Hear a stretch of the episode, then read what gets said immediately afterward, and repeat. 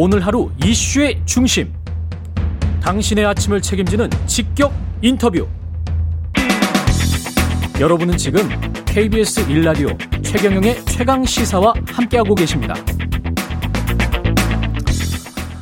네, 국민의힘 대선 경선에서 윤석열 후보 승리하면서 국민의힘 대선 후보로 최종 결정됐습니다. 앞으로 가야 할 길 아직 멉니다. 예, 윤석열 캠프 공동 선대위원장이죠. 국민의힘 하태경 의원 연결돼 있습니다. 안녕하세요. 예, 안녕하세요. 하태경입니다. 예. 뭐 지난번에 권성동 의원은 뭐 절대 지는 거는 한 번도 생각해 본 적이 없다. 이렇게 이야기를 했었는데 하태경 의원님도 마찬가지셨어요? 예, 예, 질수, 예, 예, 무조건 100% 이긴다고 생각했죠. 네. 예, 어떤 네. 의미에서 그랬었습니까? 어, 왜냐하면은, 그, 룰이, 예. 룰이 이제, 어, 여론조사 50%, 당원 투표 50%인데, 음. 당원 투표에서 격차가, 어, 저희들이 파악한 바에 따르면 1차, 2차에서 이미 당원 투표를 했잖아요. 아, 그 결과를 가지고 있었겠군요. 그 결과에서 어느 정도 파악하고 있었고, 아. 어, 격차가 여론조사가 아무리 크더라도 어, 어 좀 어, 따라잡을 수 없는 차이다는 걸 확인했기 때문에요. 그 막판에 그 선거 막판에 주호영 의원이 한겨레와 인터뷰한 것 그런 어떤 논리군요. 굉장히 1, 2차에서 굉장히 크게 차이가 났었기 때문에 당원 조사에서 그래서 여론 조사에서 엄청나게 뒤지지 않는다면은 이길 수밖에 없다. 그렇죠. 여론 조사는 예. 일상적으로 쭉 결과들이 나오잖아요. 예. 그래서 아마 최대한 10% 정도 음. 어 차이가 나더라도 예. 어, 다, 당원 투표는 더 큰 격차가 있었기 때문에 예. 예, 뭐 이긴다는 확신을 가지고 있었죠. 예. 근데 이제 앞으로가 그 좀 어려울 수도 있는데 왜냐하면 결과를 놓고 보면 일반 여론조사에서 10% 가량 아, 뒤졌는데 이게 홍준표 후보가 2030이 많이 쏠렸고 윤석열 후보는 상대적으로 그러지 않았단 말이죠. 이게 나중에 본선에서 어떤 영향을 미칠까요? 어떻게 생각하십니까? 아, 그, 저, 정확한 지적이시고요. 예. 그, 어, 윤석열 캠프에서 입장에서 굉장히 뼈 아픈 부분이고. 예. 아, 그래서 이제 홍준표 후보가 아, 이제 청년들을 위해서 제시했던 어떤 공약들, 정책들, 음. 우리가 최대한 좀, 어, 반영할 수 있는 게 없나. 예. 지금, 어, 살펴보고 있습니다. 뭐, 예를 들어서, 그, 어, 뭐, 순수 모병제는 아니더라도, 음. 어, 모병제적 요소를 가미한, 뭐, 제 표현으로는 한국형 모집병제, 모집병제를 도입하려고 합니다. 그래서 한국형 모집병제 예. 예 모집병제죠. 예. 그러니까 좀 그 임금을 전문 군인이죠. 어, 전문 군인이고 또 임금을 어, 뭐 한 대기업 초봉 정도로 줄 수 있는 징집제는 그대로 놔두고요. 그러니까 이제 그 징집 중에서 예. 어, 월급을 많이 주는 전문 군인으로 갈 것이냐 아니면은 어, 비전투 군인으로 갈 것이냐 단기 이 군인으로 갈 것이냐 선택할 수 있게끔 하고 여성들도 여성들은 지금 어. 그 일반 사병으로는 지원을 할 수 없잖아요. 예. 여성들도 희망하면 음. 어, 지원을 할 수 있게끔 하는 음. 어, 그런 제도를 지금 검토하고 있습니다. 그렇군요. 그 점점 뭐랄까요 정책이나 공약들이 여야가 수렴하는 것 같은 인상을 받습니다. 이것도 좋은 거 아닌가요? 예, 좋은 것 같아요. 이재명 네, 후보도 뭐 비슷한 선진국일수록 여야가 공유하는 공약들이 많죠. 음, 아니 중첩되게 해서 그냥 같이 그렇게 해도 그리고 나중에 국회에서 별 이야기 없고 그래도 좋아요. 사실 국민들 입장에서는 그게 좋죠. 실제로 예. 국회에서는 예. 어뭐 쟁점 사안보다는 합의 음. 사안 음. 비중이 훨씬 큽니다. 근데 언론에서는 싸우는 것만 나와서 합의 싸우는 것처럼 보이지만 그 내부에서 지금 홍준표 후보가 홍준표 의원이 말씀하신 이거 검찰 주도 비리 의혹 대선에 참여할 생각 없다. 백의종군하겠다. 이걸 어떻게 받아들이고 있습니까? 그 사실 룰이 만약에 여론조사 100%였으면 홍 후보가 그 정식 후보가 된 거지 않습니까? 그렇죠. 예. 네, 그래서 이제 어 저희들 그 아주 진심 어린 위로를 드리고 음. 또윤 후보가 어, 우리는 다 같은 어, 하나의 한 팀이다, 깐부다 이런 얘기를 했듯이 예. 지극 정성으로 저는 공을 쏟아야 된다고 보고요. 예. 특히 홍 후보 같은 경우는 뭐 저하고 좀뭐 어, 관계가 좀 그러긴 했지만 음. 정치적 천재성이 있는 분이에요. 정치적 그래서- 천재성. 예, 그렇죠. 예. 어, 어, 그 소위 뭐 그 지니어스가 있습니다. 예. 그래서 어, 윤 후보는 홍 후보를 어, 좀 정치 스승으로 모셔야 된다고 생각을 합니다. 야, 이 일단 이제 뭐 되셨으니까 홍준표 후보도 끌어안아야 되고 뭐 유승민 원희룡 후보도 다 끌어안아야 될 텐데 유승민 후보는 어- 어떻습니까? 원희룡 후보는 뭐 중책을 맡을 수도 있을 것 같은 그런 분위기인데 유승민 어, 후보는 마찬가지죠. 예. 그 정책적으로 볼 때는 음. 어, 윤석열 후보가 평가를 했지 않습니까? 유승민 후보가 제일 준비가 잘 된 것 같다고. 예. 어, 그래서, 어, 마찬가지로, 그, 정책 교사로, 어, 정말, 어, 잘 모셔야 된다고 생각을 하고요. 예. 그, 그 세 분이 사실은 뭐, 저도 뭐, 예, 이- 이차 경선까지는 음. 그 트레이너들이었잖아요, 결과적으로 보면. 예. 윤석열에 대한 그 트레이너 역할을 한 거거든요. 예. 어, 단련되고 훈련되고 어 리더로서 성장 과정에 도왔던 사람들이고 윤 후보는 그런 면에서 모든 후보자들한테 감사하는 마음을 가지고 있고요. 예. 예, 예, 다 같이 한 팀이 돼야죠. 김종인 전 비대위원장은 뭐 20일 정도에 합류한다 그런 보도가 나오고 있는 것 같은데 그거는 뭐 거의 확정된 건가요?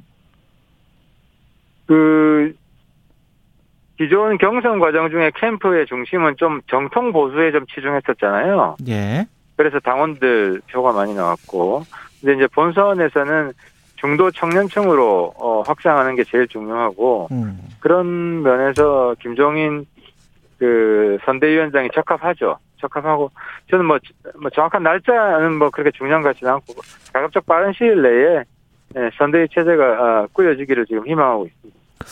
근데 그 김종인 전 비대위원장은 경선 캠프를 전면 해체하는 수준으로 선대위 재편을 강력하게 주문했고 지난 9월에 파리 때가 너무 많다 이 이 말도 지금 다시 부각이 되고 있잖아요.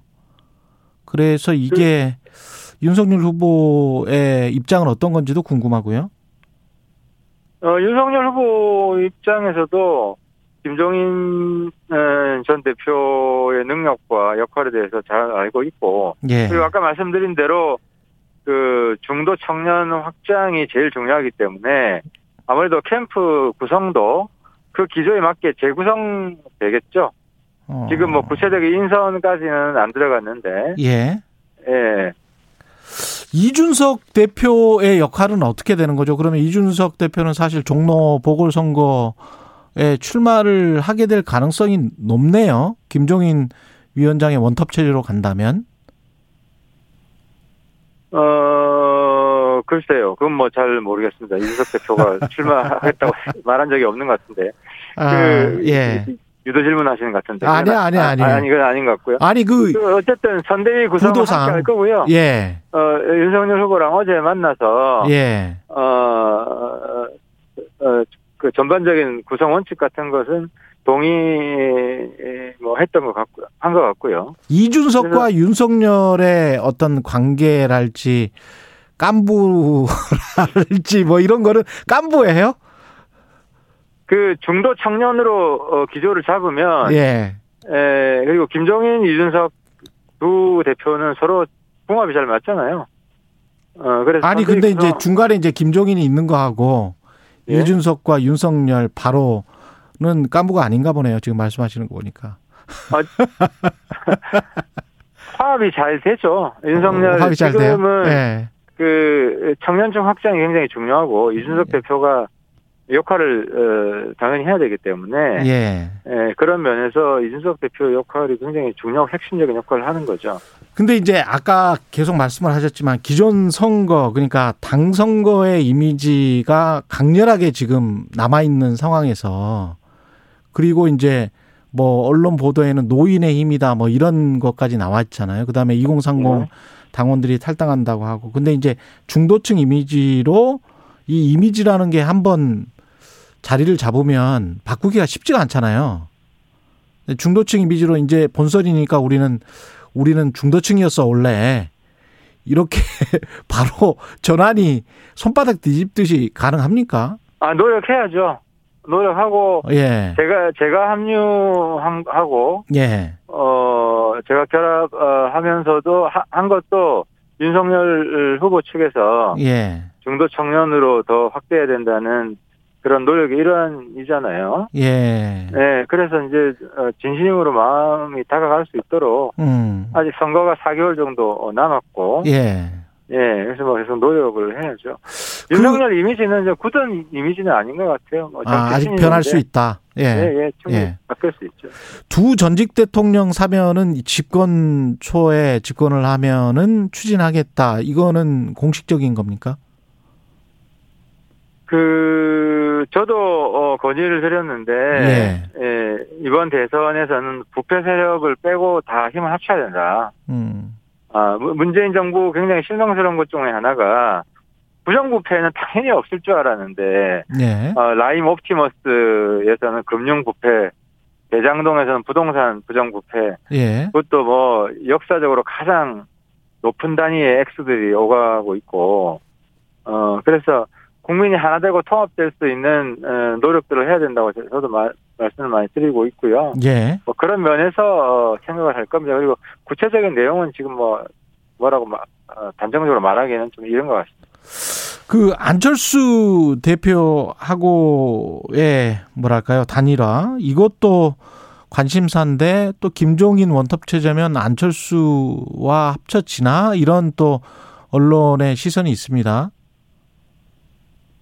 그렇죠. 안 후보도 지금 세 번째 대선이잖아요. 예. 그래서 어 단일화보다도 예. 본인의 정치적 지지를 얻기 위해서 더 노력을 할 겁니다. 음. 그리고 우리 입장에서도 뭐 단일화되면 좋지만 예. 단일화 된다고 전제하고 이번 선거를 치러서는 안 된다. 예. 독자 승리를 할 수 있는 영향을 좀 키워야 된다고 생각합니다.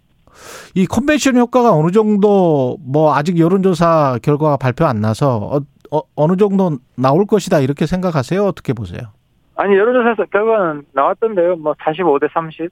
아, 45대 예. 30으로 이미 나왔어요? 예. 네, 어제 어제 하나 나왔더라고요. 그래서 예. 컨벤션 효과는 어느 정도 있는 것 같고요. 음. 어, 그만큼 어, 우리 후보에 대한 기대가 어, 큰데 예. 에, 이제 뭐 당내 당이 하나가 되고 또 윤 후보도 어, 많이 훈련이 되었기 때문에 뭐더 이상 뭐 실수들은 상당히 줄어들 거라고 생각을 합니다. 요즘 어, 제가 옆에서 지켜보고 있지만 예. 그, 어, 기자 회견 할 때도 그렇고 음. 어, 꽤 에, 성숙했어요. 준비가 됐고 정치인으로. 예. 어, 그래서 아무튼 아, 앞으로도 어, 지금까지 보여왔던 모습과는 좀 다른 모습일 것이다라고 생각합니다. 그런데 두뭐 두 후보 다 지금 이재명 후보도 영선 그 한 번도 제수를 한 적이 없고 어떻게 보면 이제 그 대통령 선거에서는 처음인데 이재명 후보의 행정력이랄지 아무래도 정치 경험에서는 조금 밀릴 것 같은데 어떻게 보십니까? 어, 그렇죠. 이재명 후보는 오래된 정치인이죠. 예. 한 10년 넘었잖아요. 성남시장하고도. 그 전에도 출마를 했어요. 떨어진 경험도 있고. 음. 정치권 입문 경력은 뭐 10여 년이 되는데, 예. 이제 이재명 후보의 가장 큰 약점은 음. 뭐 깨끗한 행정가 이런 근데 이제 부정부패의 오명을 뒤집어 썼고 또 행정도 그 국민들을 위한 행정이 아니다. 음. 아, 아, 일부 어, 일부 이권 어를 이권업자들을 위한 특, 특혜를 준 예. 뭐 이런 어. 행정을 어, 고맙습니다. 행정을 했다. 뭐 윤석열 캠프 공동선대위원장 예. 국민의힘 하태경 의원이었습니다.